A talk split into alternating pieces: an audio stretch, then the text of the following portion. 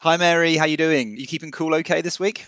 Yeah, well, trying trying my best and not doing all that well because I'm, as you can see, well, as Dan can see, I'm working from home today, which is not the coolest place to be. But we've got people doing some work in the in the garden. Dan, I see you're in the office, so you've got aircon now, but I guess you had to brave the journey in to get there. Yeah, I am in the office and it is nice and climate controlled in here, obviously. But I can, I can see a lot of people are making that point actually that an unexpected benefit of the office is actually air conditioning in the hot weather. But yeah, for me, obviously, I've got a decent commute, so I personally would not go into the office for that reason because you know, sweating on a train for two hours to sit in an air conditioned office, that equation doesn't quite work. But obviously, there are other reasons for me to be in the office. Yeah, so you're still not feeling particularly fresh on a day like exactly. today. Exactly. No, no, no, exactly. Yeah. No. But it does feel like proper summer, doesn't it? For the first, well, we've had hot spells, but this really feels like summer. Yeah, it's pretty peak summer, isn't it? What have we had? Glastonbury's wrapped up. We had Wimbledon's just wrapped up last weekend. British Grand Prix a couple of weekends ago.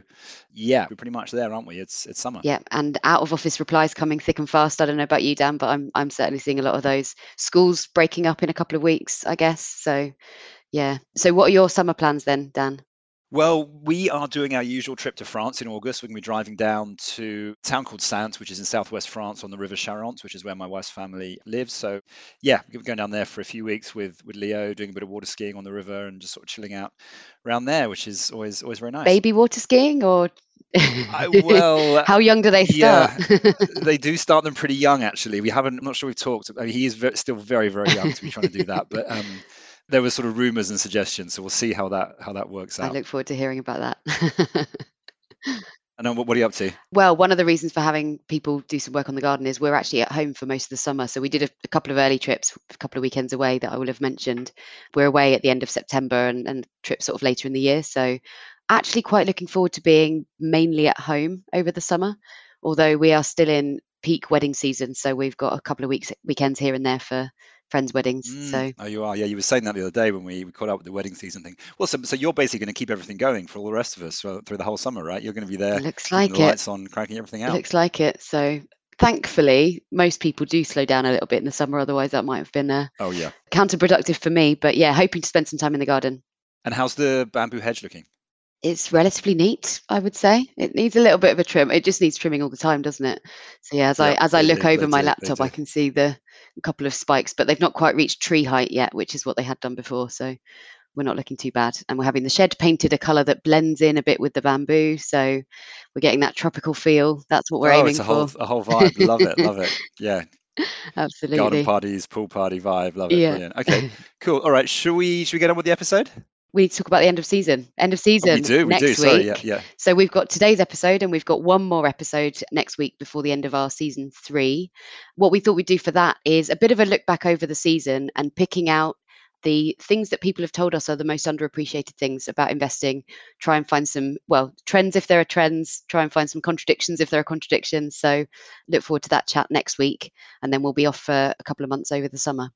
Yeah, yeah, that should be a good one. That should be a great one. And we'll, we might also re-release a few older episodes over the summer as well, just to keep you going if you are really starved of content. And also just a quick trailer. If you haven't listened to last week's episode with Michael Mauboussin, really recommend that. We've got a lot of good feedback on that already. So maybe get that on your list as well if you haven't heard that. Absolutely. Anyway, so to this week's episode with John Bowman. we Get to that now. Absolutely. And stay cool. Enjoy the episode. Stay cool, everyone. stay cool.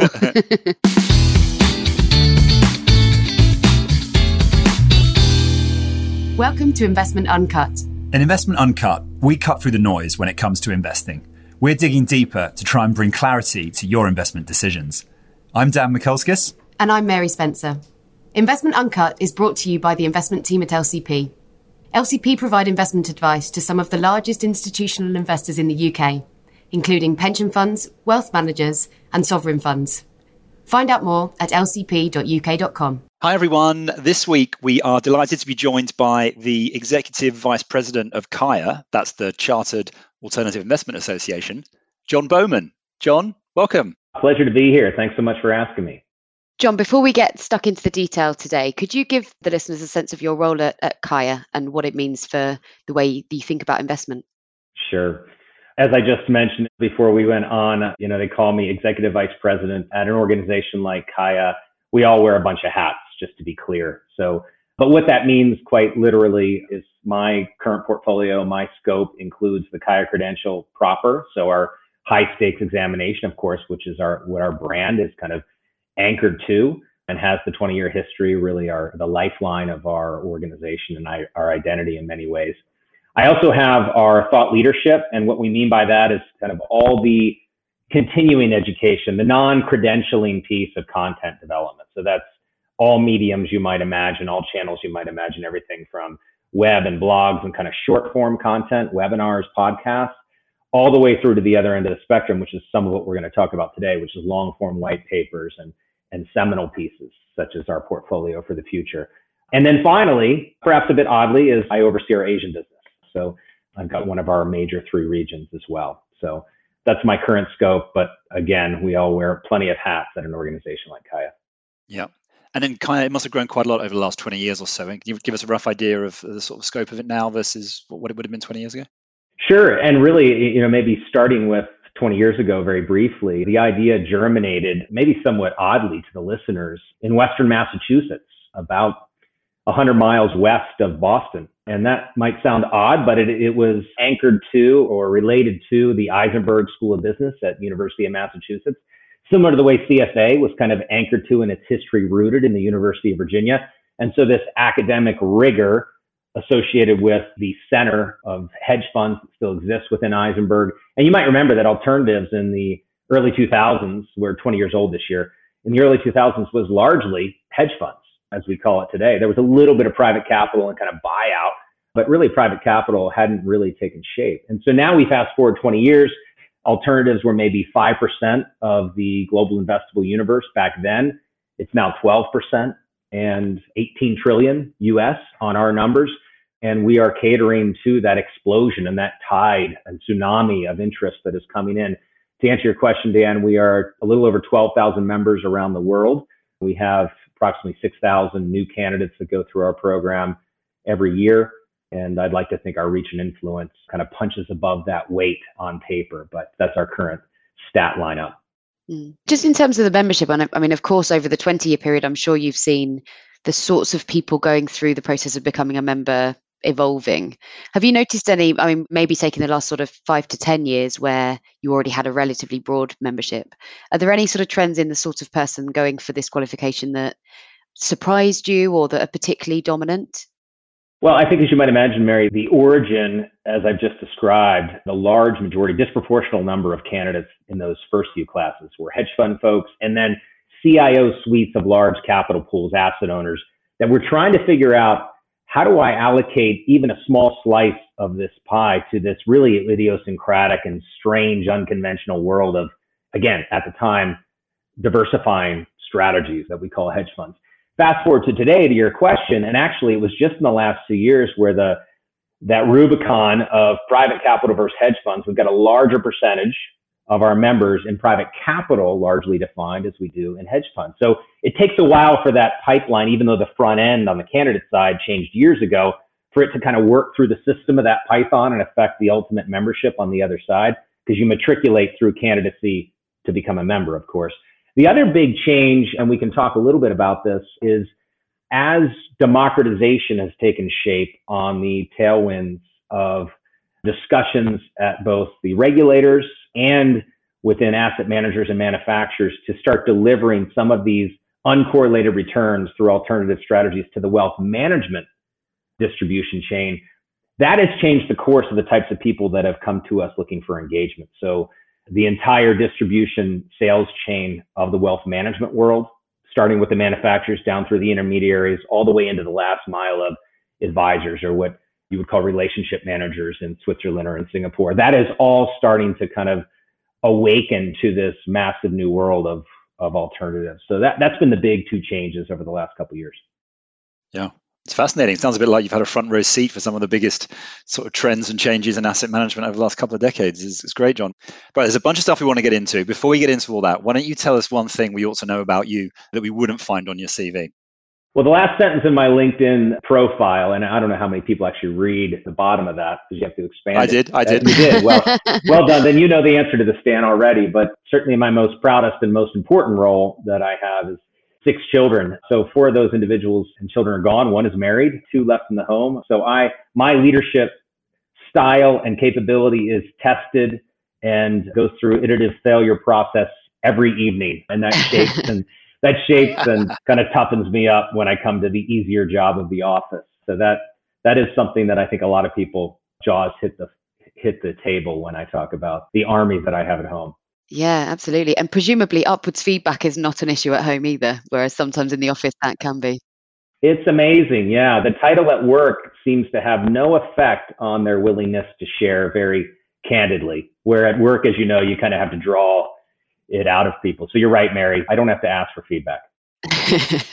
It's kind of remarkable, actually. We were speaking to Michael Mauboussin just last week, and he was talking about he's, he's got five kids, which, which is obviously a very big family. And just a week later, we're now talking to someone who had even more than that. So our last two guests have had 11 kids between them. Well, Michael's is, uh, just getting started, you know, young, young family. So he's got plenty more, plenty more to go. Yeah. are all your kids close by, or are they quite well spread?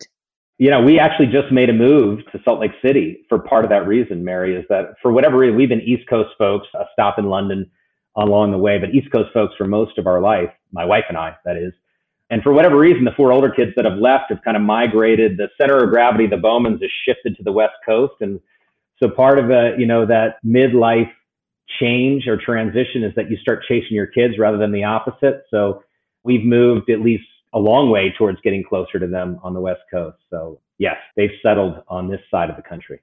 And so you're coming to us live and direct from Utah, you said. So little that, south of Salt Lake, yeah. Podcast. First guest from Utah, so hopefully one of many. It has become an incubator of of huge startups. I, I don't know, think many people know that, but this is is that right? Yeah, they call it the Silicon Slopes for obvious reasons, but a ton of startup and venture money pouring into to Utah for a lot of reasons. Wow, super interesting. Should we get started then? For a good place to start might be a piece that you wrote. I think it was end of, back into last summer now, it's almost a year ago, entitled "The Portfolio of the Future." And so I wondered if you could talk through a few things. Maybe just start by talking about why that idea and why did you choose to write about it at that point in time?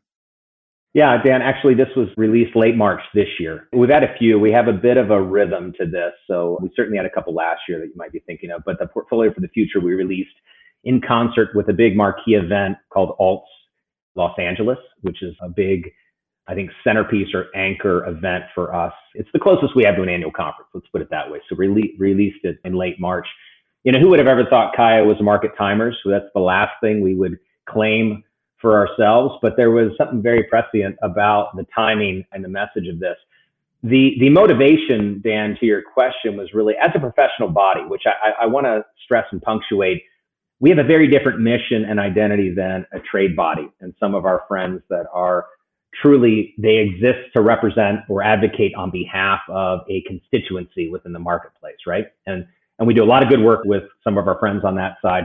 But as a professional body you're not bound to any one master. And so really if there's any master or constituent that we're serving it's the underlying investor. And so in many ways we're here just to make finance better for the greater good and raise its professionalism. So I think that's really important to understand as a grounding factor where CAIA, and I put CFA in that camp too, which is a former employer of mine too, and I think extremely highly of their work as well.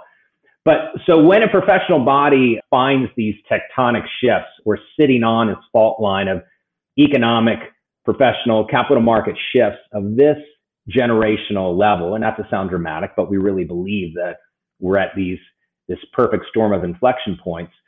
Sometimes it's more than just a credential, may I say, just education, just continuing education. You need to stand up with a very strong, kind of seminal, forward looking, with a lot of runway to that message and confront, poke, prod, encourage the industry towards more disruption and more change.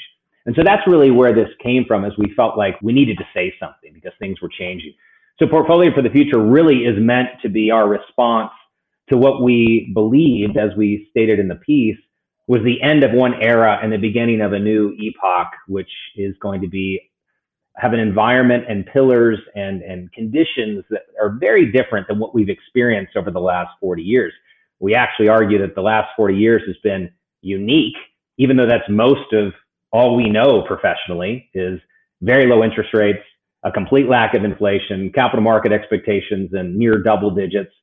And let's be honest, you know, that relatively is fairly easy, may I say, not to take anything away from the hard work of our industry, but a fairly easy set of conditions to achieve actuarial rates, goals of a high net worth family, a spending rate for an endowment. We're now going back to what I would argue is a more normal period where fiduciaries need to work harder and smarter to achieve that 7 8%. And so, what Portfolio for the Future is meant to answer is what are the marks, that's what we call them, what are the marks or the characteristics of a portfolio that, that is speaking into or responding to this headwind of a very different environment than we've been used to more recently. Hmm. And could you talk us through some of those marks? I think you've got is it five or six there are key five. factors? Yeah, yeah. There are five. A, a, couple could perhaps sound obvious, and then others maybe less so. So diversification that sounds like an obvious building block. I mean, every one of us in the academy and our whether we took a a high stakes credential or went through a master's of finance, diversification was the first principles, building blocks of what investing is all about. Let's be abundantly obvious, though. In the last 10 to 20 years, it's actually not been helpful. You could argue that 100% maybe US equities, but certainly risk on equities has been the best place to be. Now, hindsight's always 2020, but the 60 40 portfolio, even 100 equity has been the place to be. Diversification has been out of favor, and that's not normal nor a kind of traditional working place in which portfolio construction starts is an environment where diversification is not necessary. So a return of diversification, a return for the need of both asset class and security selection being critical for attribution and meeting goals is is maybe the most obvious, but I do think that's a big change. Where is most of that diversification coming from, Mary? That's number two, which is private capital. Private capital, we take a kind of a different tact, and you might find this somewhat unique or ironic, given that we're the chartered alternative investment association, is that we're not arguing that private capital is a panacea for the next bastion of alpha. And I think a lot of the mass media and GPs argue that. We think that's dangerous. That certainly could be the case. And we believe in a, in a persistent illiquidity premium, which we could get into. But we argue that, that the most important lens in which you should look at private capital is that that is where enterprise value creation is occurring. Organizations are staying private longer, sometimes permanently. And if you simply want rather ironic way to say it, alpha or beta on the global economy and particularly new economy, you have to have diversification across private capital and public capital. So more illiquid is the second one.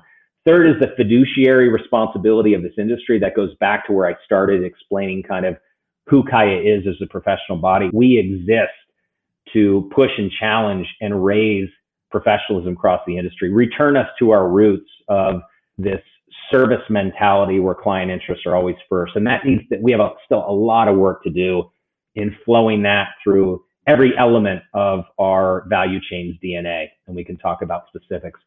Fourth, just finishing this cycle, fourth is the rise of the universal owner. We call it active engagement. So the typical client, again, whether we're talking a beneficiary in a big institutional capital pool or a high net worth family, has a lot more demands on that capital and the types of objectives they want achieved, the type of impact that they want that capital contributing to. It's not just financial anymore. In some cases, it's pre-financial. In some cases, it's non-financial. And so how does a fiduciary balance all those goals? And then finally, something we're going to talk about is operational alpha, the non-investment alpha element of this industry that I think has been untapped perhaps neglected, that where there's a lot of low hanging fruit in areas like culture and governance and innovation and use of technology, AI.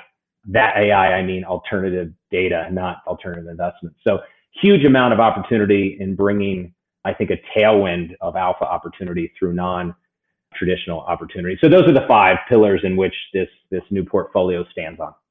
Yeah, I'm just nodding furiously because you're sort of you've hit so There's many, many really interesting yeah, talking exactly. points that I like. But I, I, was I was wondering. So it sounds like the portfolio of the future is. I'm relieved to hear it's not something like 60% Bitcoin, 40% meme stocks. Is not the way you decided to go for that one. Then it's slightly more different than that. No, absolutely not. It's a much more principled base. We wouldn't pretend to stand up here, as I said, and tell you which asset classes are best. I would say that in the diversification area, and Mark Anson, who used to run CalPERS and is a a good friend of the history of, he now runs Commonfund, history of CAIA's heritage in many ways. He literally wrote the first curriculum. So certainly a well-known investor. But he argues in that diversification piece that who knows where the next bastion of alpha or beta could be. It might be in digital assets. So again, the fiduciary needs to have a tool belt that is much more skilled and diversified in many ways to, to be able to pursue and hunt and gather information instead of relying on that 60 40 anchor that I think we've become accustomed to. Yeah. As Dan said, there's so many so many areas to return to. I wonder if we could first go back to mainly it's two, which was the fiduciary mindset point, but I guess we might tap into a bit of four, which was the kind of universal owner active active engagement point. And just just I mean you you've you've said it's important, of course, it's one of those key principles. Could you perhaps expand on reasons why it's important, but also what recent trends in the investment industry, the rise of the individual investor, and so much information overload, and, and what that does for those key principles? Yeah, I have to be careful here because I could talk about this point for our entire time, and I know you don't want to. But let, let me just also say that there was a debate internally about whether the professionalism or the fiduciary mindset should be kind of thinking through the, the building metaphor, the foundation, and you've got the four pillars kind of rising off of that. So I, I think that's a helpful a helpful rubric to think about the way that we think about prioritizing this, even though it appeared as number three, right? So professionalism, again, this is a service industry. It's a agency. It's, it's what Sir John Templeton called, he likened it to ministry because you are sacrificing in many ways your own interests and needs. And the client is putting all this trust and in many ways their future dignity in your hands in return for a fee, in return for trust. We have to take that much more seriously. And I think sometimes we get so lost in the process and the machinery and the apparatus of making money and what's the carry and what's alpha and peer rankings that we lose the bigger picture here. I've been in the business, so I get it. So I, I'm not naive to the importance of profitability, but I do think we lose kind of our ballast often.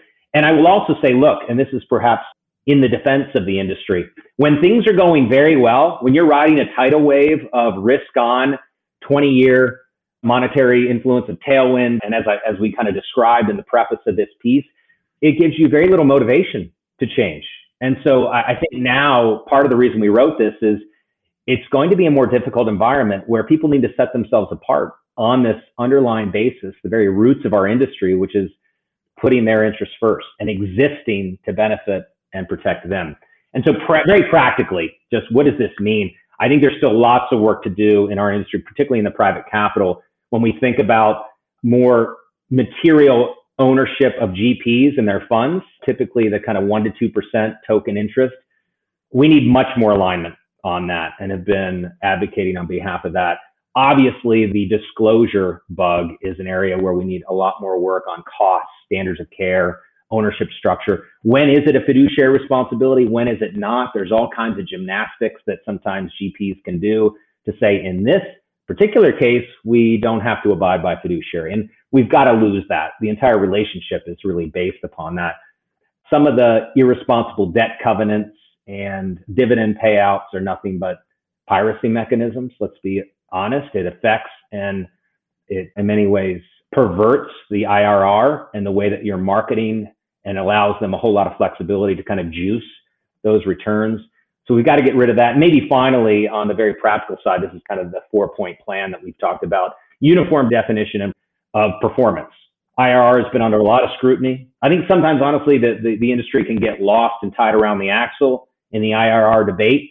But the reality is, to be fair, we need a single, albeit unperfect, but let's just all agree on it, what that measure might be to compare one private equity fund, for example, to another. And so these are just a few of the areas by which we could do a whole lot of good in putting our money where our mouth is and embedding kind of this lip services of professionalism into the very fabric and megaphones of, of how we position ourselves as GPs.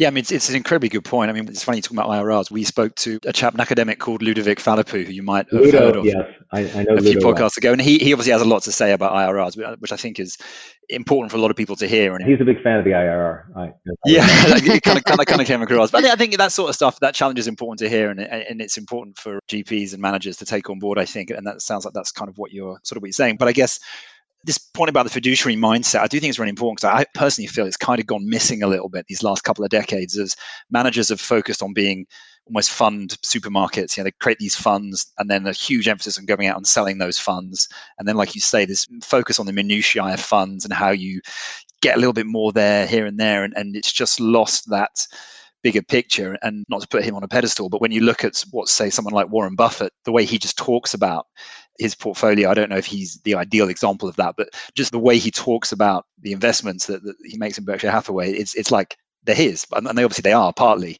And I just feel there's a big difference between how he talks about it and most managers talk about it, which is a bit more arm's length, like yeah, the fund this, the fund that, and kind of it's just different, isn't it? No, I agree, Dan. And you know, I think it's important to have perspective on the history of our industry, right? It's been maybe hundred years since J.P. Morgan created kind of the first merchant bank that eventually evolved into things like private funds and private equity, right? Where you're, you're taking actual vested interest in a business. It was about 100 years ago where the first mutual fund was created as we currently know it. And our industry has kind of been in catch up ever since in trying to professionalize and put up the accoutrements and all the apparatus to create protection ever since. And it's never quite gotten there. And so to your point, when I think about the product based mindset we have versus the client based mindset or mantra or ethos that we have. Our worry that we want to kind of have a reset or a mulligan on, if you're a golfer, is as wealth management, as I alluded to a moment ago, as the wealth management product begins to proliferate, as the ESG product begins to proliferate, how do we make sure this is not just product profit being stuffed down the throat of these clients rather than the client driving the needs of what they're trying to accomplish and their goals, and then products as a response to that being set up to meet those needs. And we still have that sequence wrong. We're still upside down in many ways. And so that eh, if there was any motivation for CAIA to exist, it's exactly that. Yeah. Yeah, and it's interesting. I suppose when you think about you think about the pension scheme regime in the UK, which which of course Dan and I will be very familiar with, and certain new requirements, which at the moment the key thing with new requirements is climate change, and it is forcing trustees of pension schemes to think very carefully. It will drive behaviours. It will drive behaviour slightly differently depending on whether a group decides to go sort of minimum compliance or really embrace the spirit of what the requirements are supposed to be achieving. That does start to potentially tilt that balance slightly towards the client asking for what they need but the problem is it's forcing only one specific issue to be discussed. So it doesn't necessarily get the client to demand what they actually want and need. It gets them to demand the thing that will help them to tick a box, which is probably also quite well aligned with what they want and need, but doesn't necessarily get you the full picture.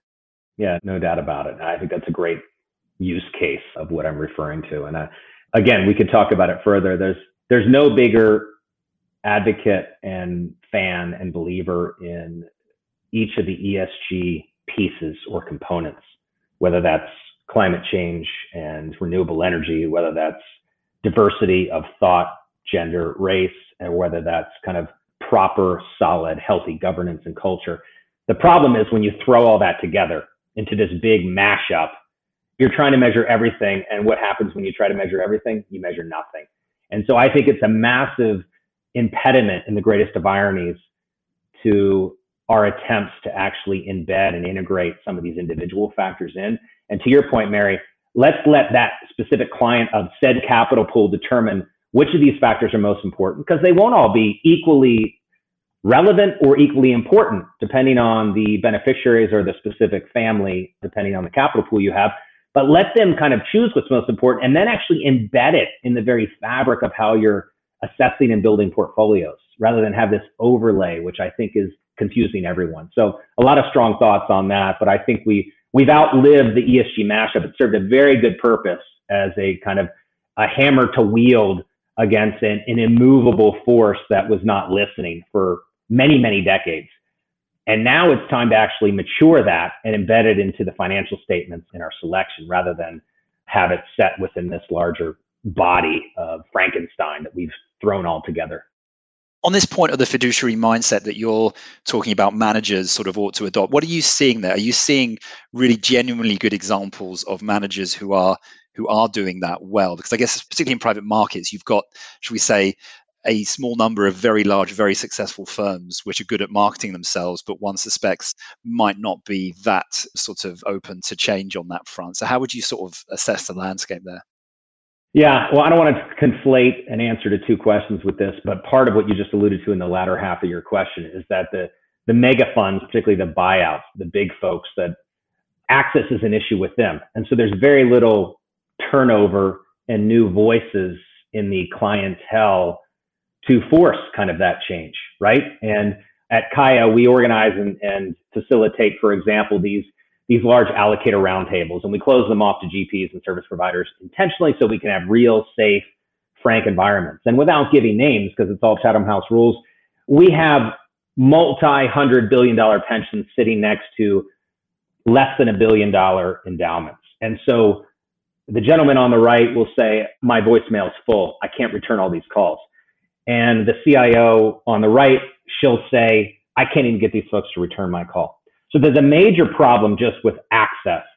But to your question of a couple bright points, Dan, I guess two areas in particular. I love this movement, and I don't know if it's trendy or it's it's an evolution that it has some staying power of permanent capital. I talked about moving away from the token interest. So I'm not suggesting it has to all be permanent capital, but when you've got actual ownership, not in a fund, but in the asset management GP, right? You are truly aligned in doing what's best for clients that has longer staying power, more than just fund one or fund two or fund three.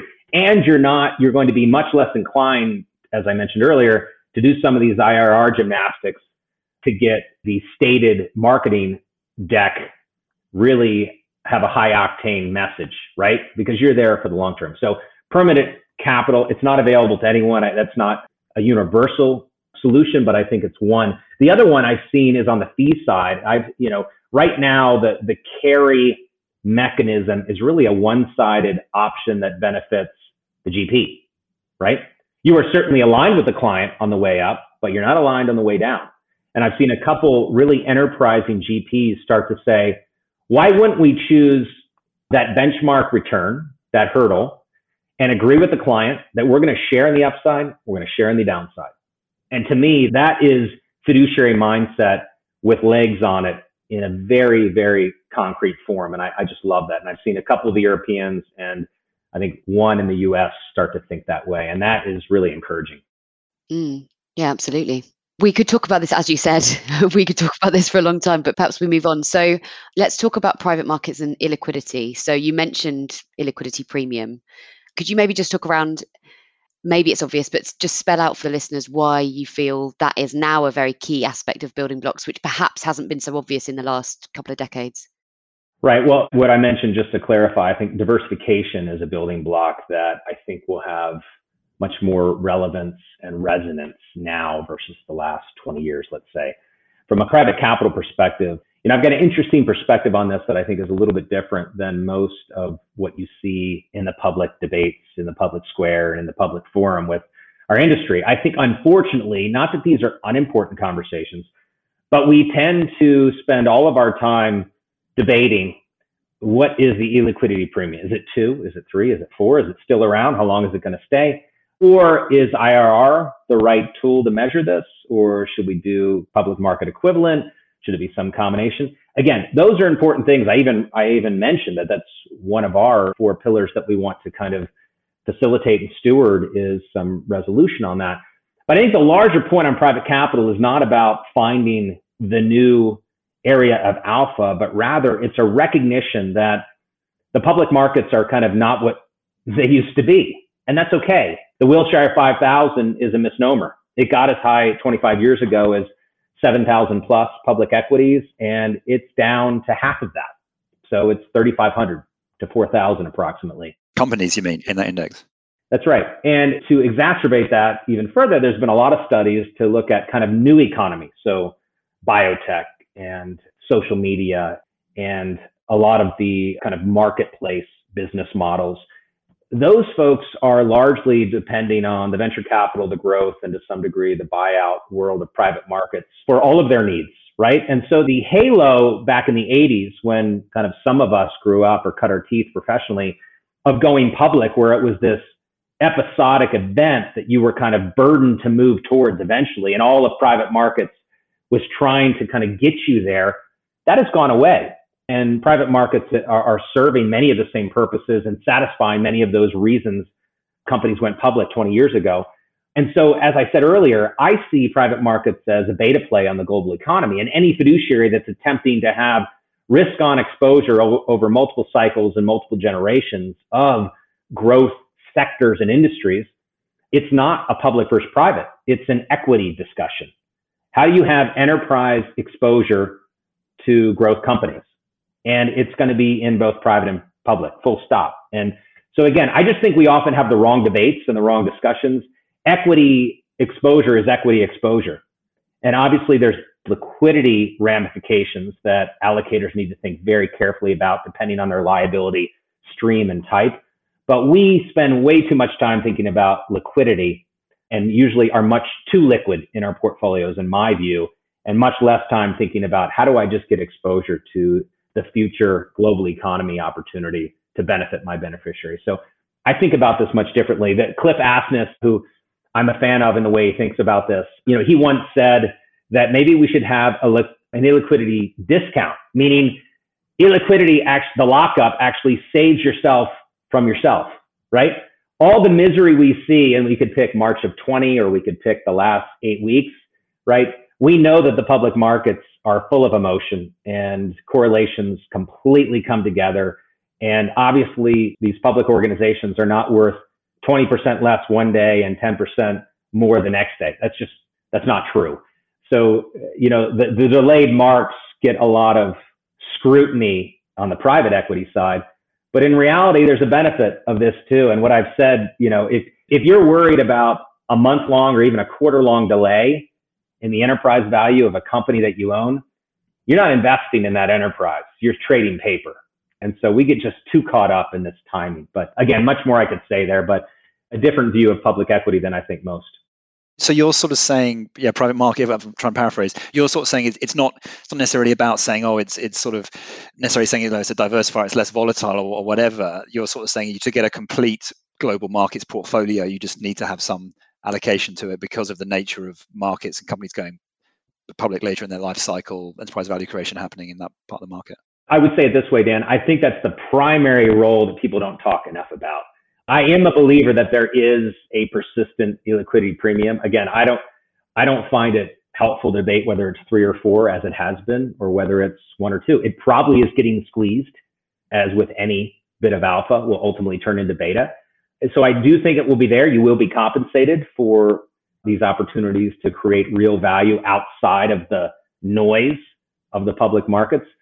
But more importantly is yes, Dan, I believe that equity is converging. These life cycle funds, these crossover funds are becoming more the reality and I think are symbolic of this convergence of the two. And I think we need to think differently about our private capital.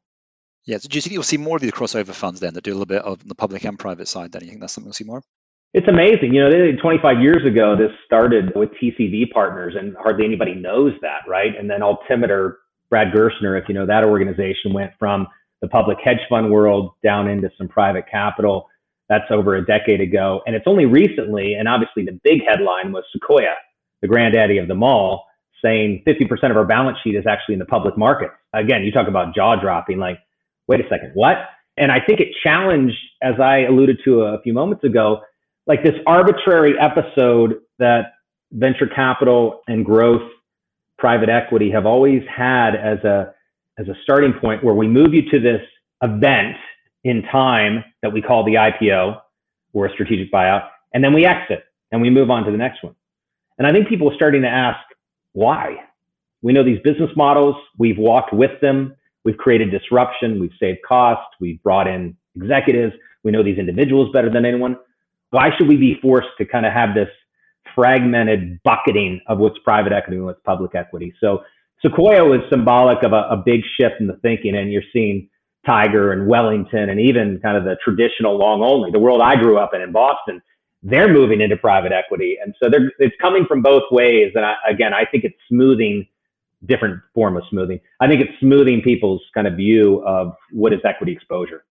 Yeah. One final point on that. I think it's really interesting because one beef people have with consultants is we love to split the world into little pigeonholes and then you know we want managers to show up in each little pigeonhole and don't come and talk to us if you don't fit one of these little defined pigeonholes and of course when influential people view the world like that, other smart people will deliberately go at the cusps between the pigeonholes because that's where you'll get security issues. So actually, it gets to the second version of that is you actually want to invest in the funds that are going across the pigeonholes, but then one bad reaction is the consultants will say, "Oh no, no, no, this is style drift. You're now going from one to the other," and it's very hard to tell the two apart. I think, but I think that's exactly where the debate is: is it style drift, or is it actually a sensible view of saying there's no real reason why these two things should be artificially separated, and in fact that creates opportunities because that's the way the world has looked at it. Yeah, I, I mean, you, you've mentioned one piece of our scaffolding that seems so normal to us in our industry, whether it's peer rankings at or whether it's growth versus values kind of style drift, or whether that's the consultant apparatus, or whether it's even our org charts and the way we've always hired and structured teams. And I think we overcomplicate. You know, this, constructing a portfolio is really about growth, yield, or income, downside protection, and inflation protection.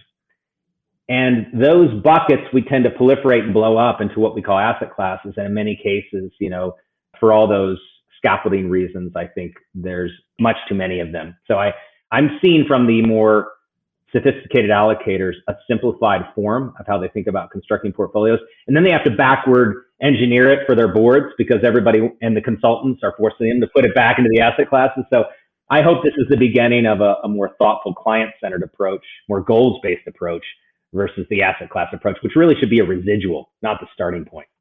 Yeah, no, I really like that. I really like that.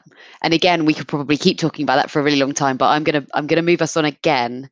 I think probably final key area to discuss we had your your friend Stacey Havener on a few months ago. Was it last year even, Dan? I can't remember when we spoke to Stacey. That was earlier this year. Earlier, earlier this, year. year think, yeah. And she used a quote of yours, which she did a tribute to you at the time, which we both really, really loved, which was culture eats Sharpe ratio for breakfast, which I think speaks to your fifth point in the paper that we've been talking through. So I wonder if you could explain what you mean by the quote and, and how it applies to investment. Sure. Well, it's clearly stolen from the old leadership adage of culture eats strategy for breakfast. It was a play on that. I mentioned operational alpha in the recent piece that we did portfolio for the future. So this research and thought leadership that Stacey was referring to very kindly, and she even did a piece on it. So she was, it was nice to have her in my corner because she's got a, a huge following and, and very reputable, and, and I think the world of her. So thankful to her for that. But we had done some research and some surveying of several hundred investors, meaning asset owners on how they value and think through non-financial elements, non-quantitative elements of due diligence or manager selection, right? And what we found, even though our hypothesis was directionally right, even shocked us. So just a couple high points is that 96% of the respondents said that the non-financial or non-quantitative factors were much more important either equally or more important than the quantitative factors, right? Even more interestingly, 77% said that the qualitative factors were actually more predictive, more predictive of sustainable outperformance of a benchmark than the quantitative. And that, that to me is just a headline I was heartened to see, but I think it gave quantitative weight to a hunch and a philosophy that we had that maybe needed a little meat on the bone, if you will. Now, what it also went into is, is for more idiosyncratic alternative due diligence processes. So think of venture capital or really difficult to understand hedge fund strategies, some of the macro and systematic approaches, private equity, private debt to some degree. You have to rely much more on qualitative factors. So when I say that, by the way, I mean things like culture and governance and succession planning, right? And is there sustainability? Is there staying power? Is there repeatability in this manager's strategy? Is, is the process going to be persistent? Or is this a function of a celebrity founder? Is this a function of the current marketplace, the style getting lucky, a really good, particularly in venture capital? Did they hit one or two grand slams?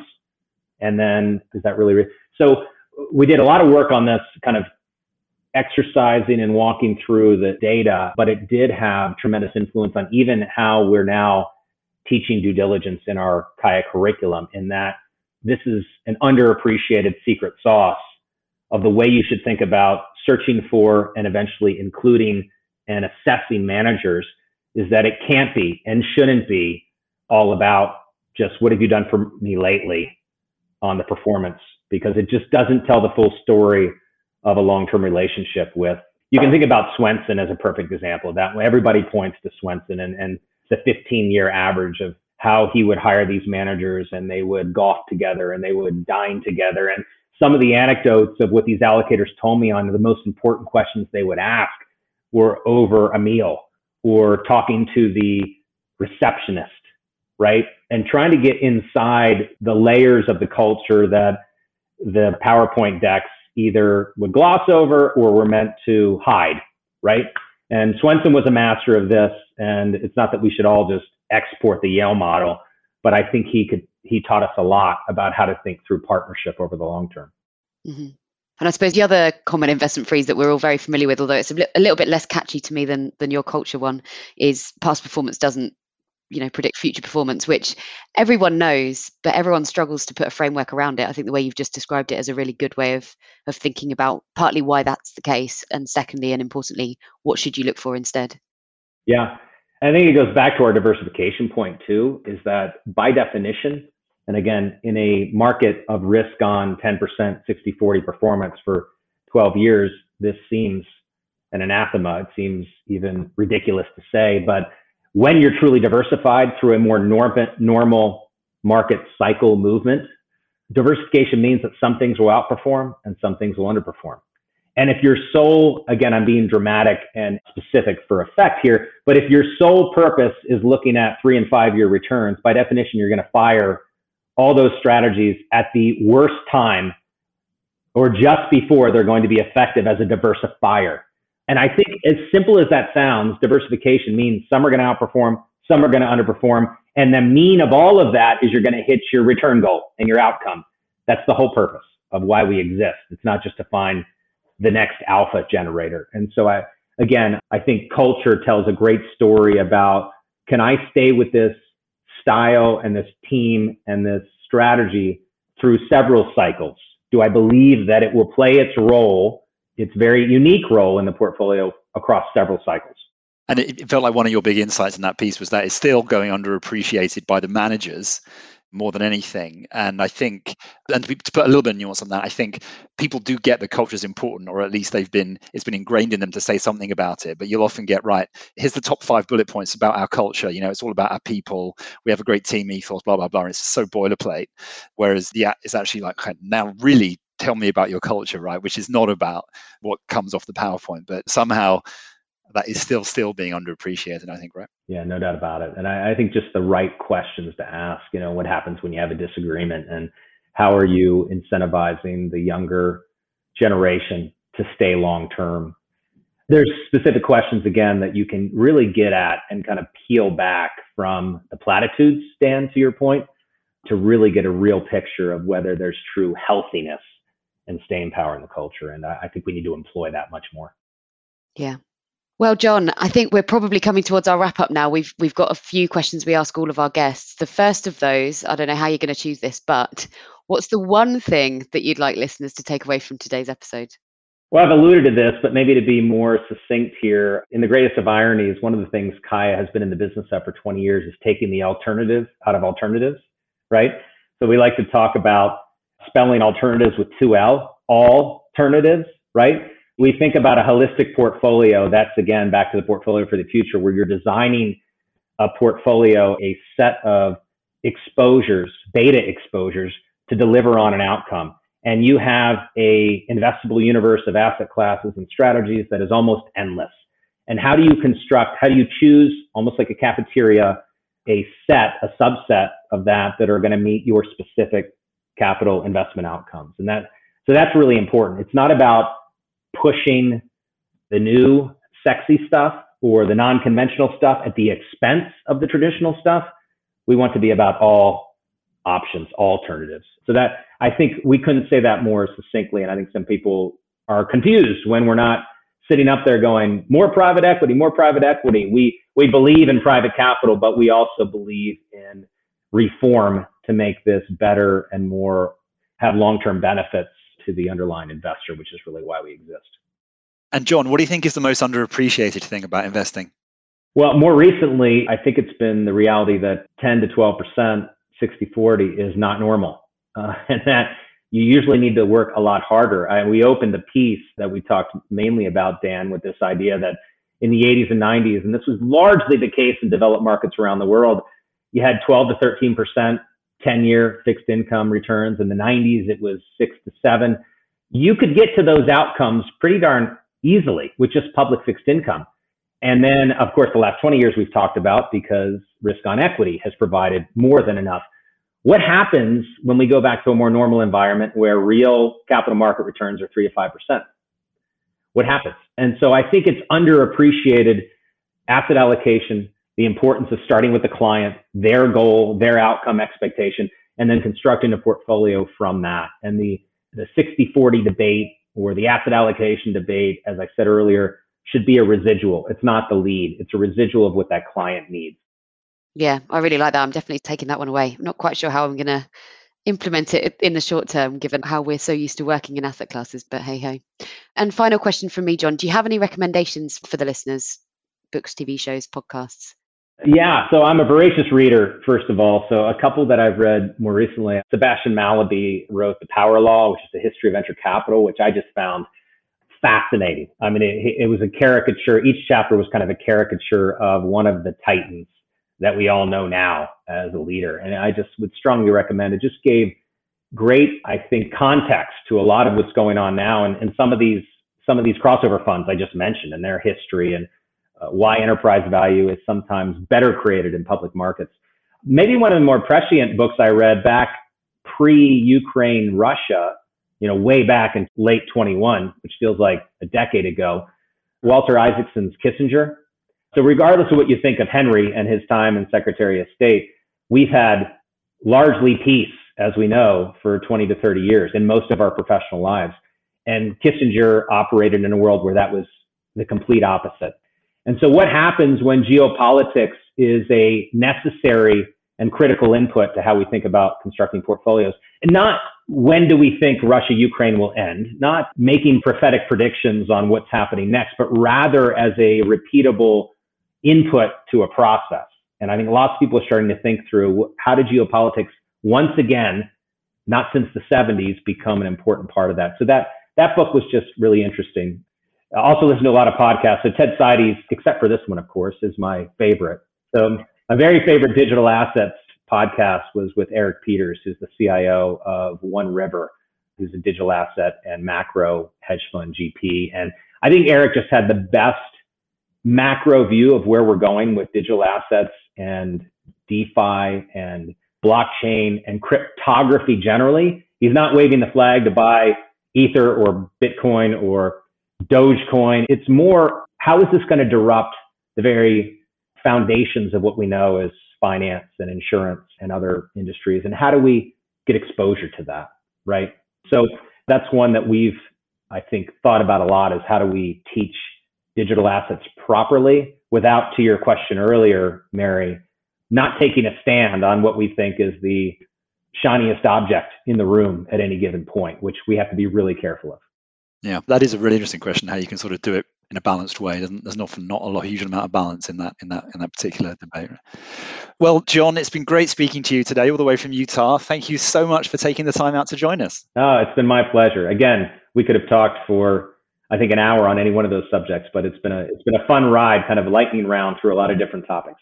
Yeah, absolutely. A true whistle stop tour. But but that's it from us this week on Investment Uncut.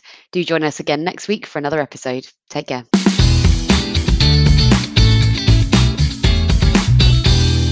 Our podcast is for information and marketing purposes only and does not constitute any form of investment or financial advice. For more information, please refer to our marketing privacy policy on the LCP website.